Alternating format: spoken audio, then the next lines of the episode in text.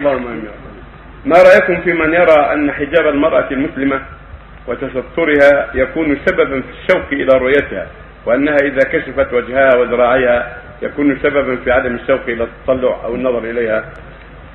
هذا من دسائس أعداء الله وهذا من مكائد الشيطان. يقول لهم أعداء الله ويقول لهم الفجره من الناس.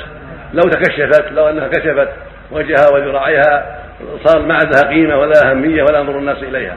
وإذا تحجبت فتن الناس بها. هذا من مكائد الشيطان. بعد قد يقول لها لو أنها مشت عارية لكان أسلم. هذا هذا النتيجة نسأل الله. العافيه الحاصل أن هذا من مكائد الشيطان ومن مكائد أعداء الله. فالله جعل الحجاب ماء مانعا للشر. قال سبحانه وتعالى في كتابه العظيم وهو أصدق القائلين.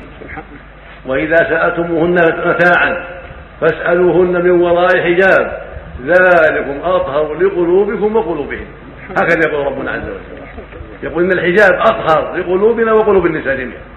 فدل ذلك على أن عدم الحجاب اخبث للقلوب ليس أطهر للقلوب. وأنه ينجسها ويفضي بها الفساد. نعم.